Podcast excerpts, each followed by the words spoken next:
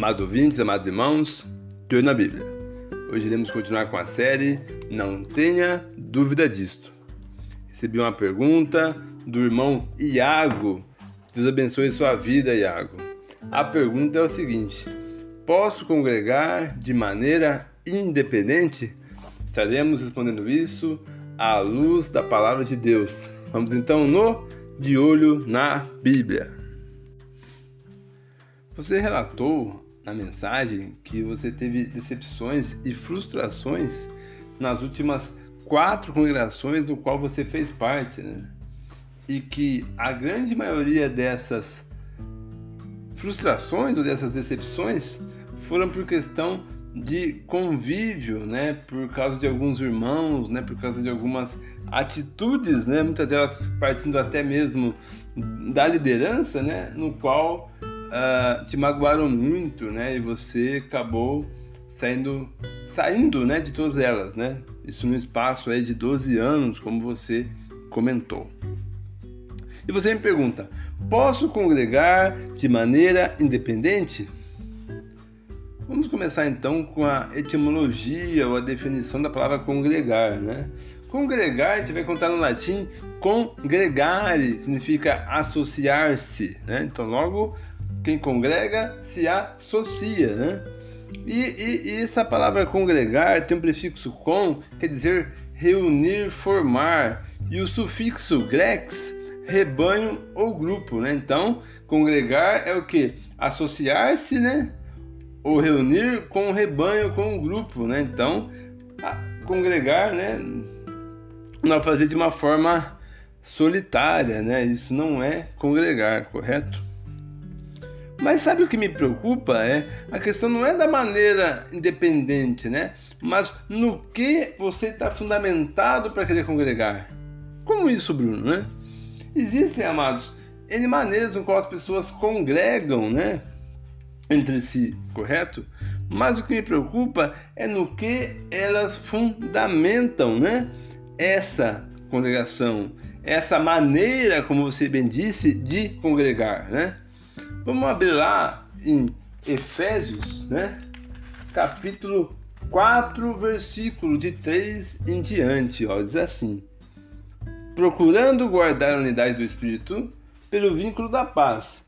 Há um só corpo, um só espírito, como também foi chamados para uma só esperança da vossa vocação. Um só Senhor, uma só fé, um só batismo, um só Deus e Pai de todos qual sobre todos e por todos e todos em vós, né? Olha que interessante, né? A Bíblia, amado, sempre vai nortear, né, e nos incentivar, encorajar a sermos o quê?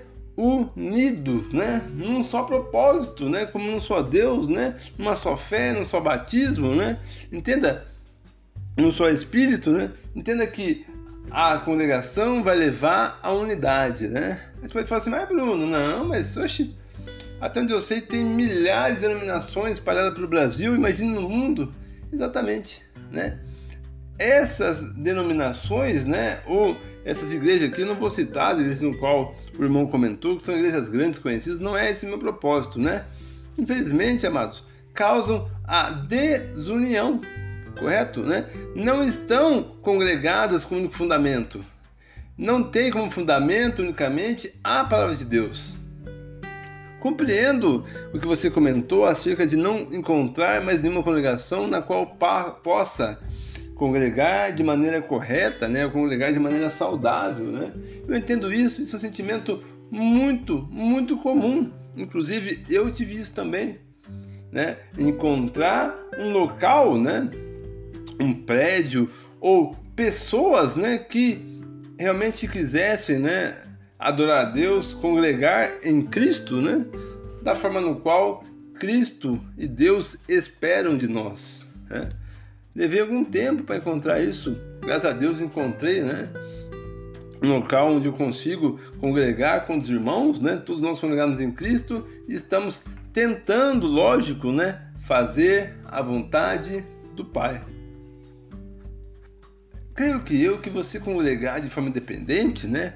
Não estando fundamentado na vontade de Deus, você corre um certo perigo de acabar formando uma outra denominação, porque você vai querer estipular regras, né? Ou propósitos no qual não são alinhados com a palavra de Deus. Pois veja, se você está alinhado com a vontade de Deus, você vai estar tá permeando todas as passagens que falam sobre unidade.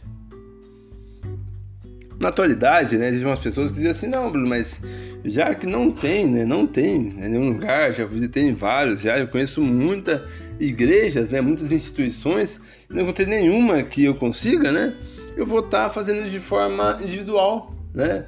É, aliás, esse é um tema, amados, que a gente tem que tratar com mais carinho, né, por essa questão de desigrejados, né, de congregação independente, né, de adoração solitária, tem outros termos aí que vão utilizar aí, né? Tem que ser, tem que ser abordado com carinho, né? Porque isso é muito recorrente de hoje, né?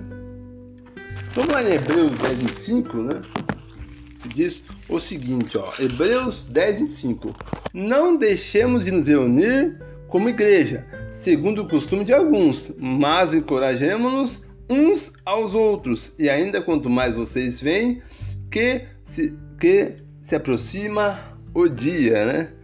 Aqui existe uma exortação para que nós não deixamos de congregar como a igreja, né? Igreja, eclesia, chamados para fora, né?